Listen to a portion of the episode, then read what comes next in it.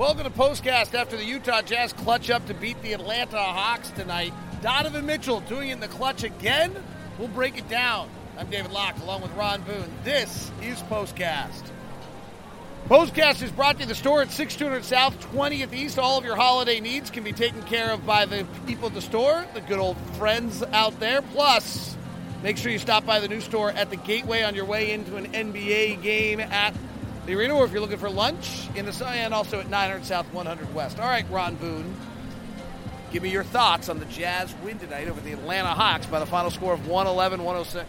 Well, you, you look at a ball game like this, and, and you realize that the Jazz have a bet, the, the better team, uh, and you know that teams get up to play, especially a team like this that's been struggling to win basketball games. They had a terrible loss against the New York Knicks, and, and sometimes they come out with their best effort. Uh, fortunately enough, the Jazz are finishing basketball games, and that, that has to be very impressive with Donovan doing, doing most of the work. Uh, we have yet to see what we would call probably a complete um, second half for the most part, especially the way the Jazz have been able to struggle, you know, late in the third quarter and early fourth quarter. Donovan Mitchell uh, tonight finished with 30 points. He scored 14, 15 in the fourth quarter. He has scored more points than minutes played this year in the clutch.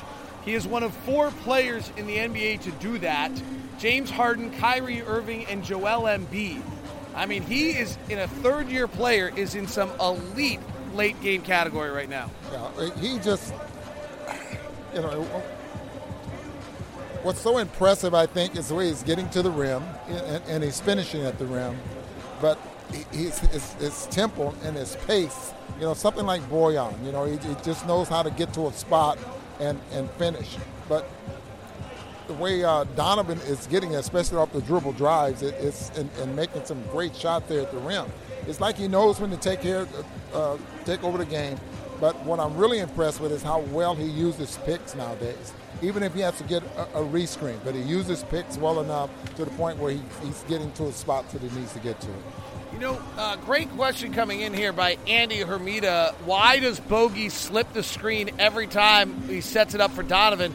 Don't we want him to pick and pop? And actually, the answer is they want him to slip. It's called a brush screen or a peel action, and it's what's allowing Donovan to get free. It's really what the, the Bogdanovic's addition is allowing him to do this. So here's the thought if you come and set the pick, so I set the pick. Well, then this guy, if I'm setting the pick on Ron, is now going to guard me. Yeah. And the other guy now knows he's guarding Donovan.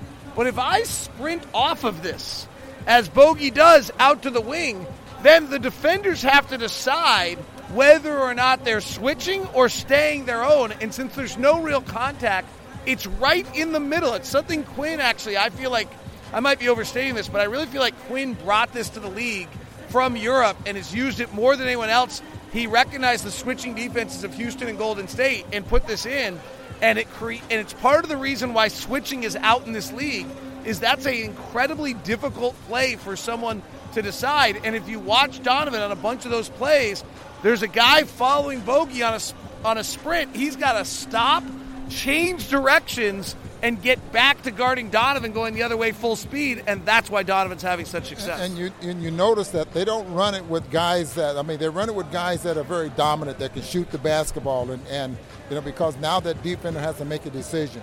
Uh, it, it's it, what you're doing is is slipping a screen or we, we, saw the Jazz do it with Rudy Gobert last year at a different spot with, uh, with where Rudy goes over like you know set the screen then he slips it and, and rolls to the basket. It just make the defender make a quick decision. And when they make the wrong decision, now Donovan uh, either can get to the basket or Bojan has a three-point shot attempt. So. Ron, can you do me a favor?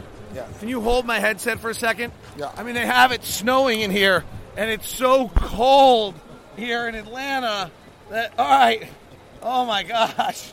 Oh, so much better now. They have the fake snow coming from the roof, soap puddles.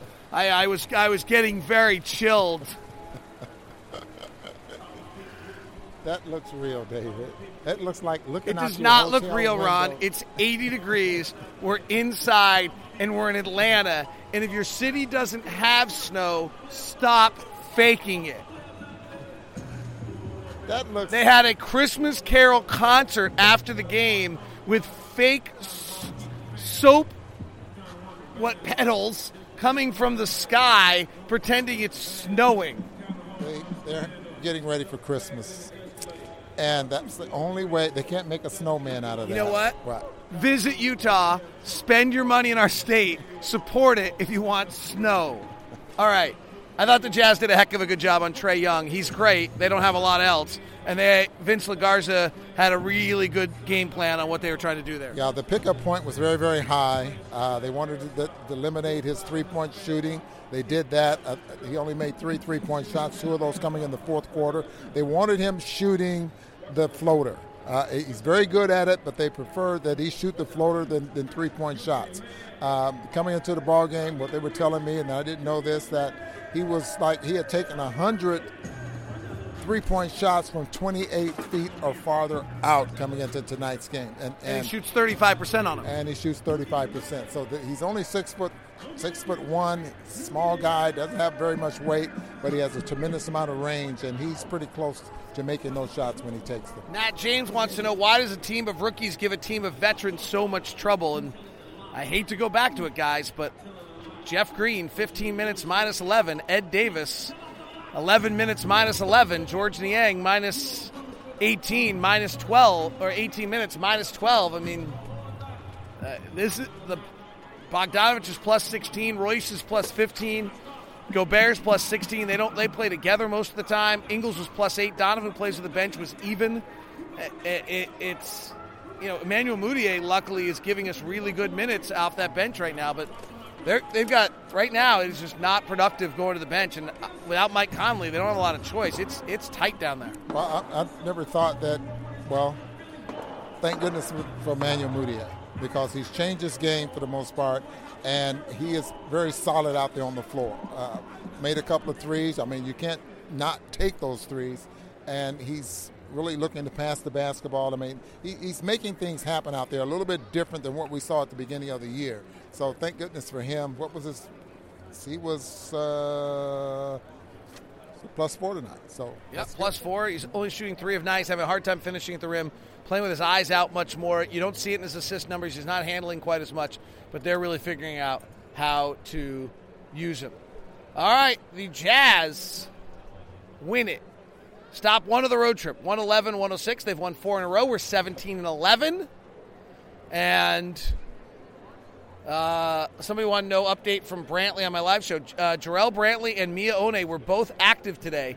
I, I I don't want to make a big deal out of it, but it is interesting that they were both active. Now, at some point, we actually have to have enough players too, but they were both active tonight while the G League team is uh, got all that stuff going on. But we actually have to have 12 players. So when Mike Conley's out, um, then you you don't have enough players, so that might be also it. Like we can't. Nigel Williams Goss is down there. Um, Juwan Morgan is down there, so we actually, you know, we have to have a full roster. So I'm looking at Brantley down there, uh, having a good time with his family. Oh, Jarrell Brantley's on the trip because he's from North Carolina, and we're a decent organization. Yeah. That's absolutely why. Oh, right. Well- yeah, that makes uh, total sense. Hey, leave it to Ron Boone to know what's going on here, not me, the stupid dude in the beanie hat in the middle of Atlanta when it's 80 degrees out. By the way, John Lopez, you're right. Ron Boone is the best, but he should not go on TV because he's been on TV and they let me get him, and I'm not giving him up. Have a good one. See you guys later.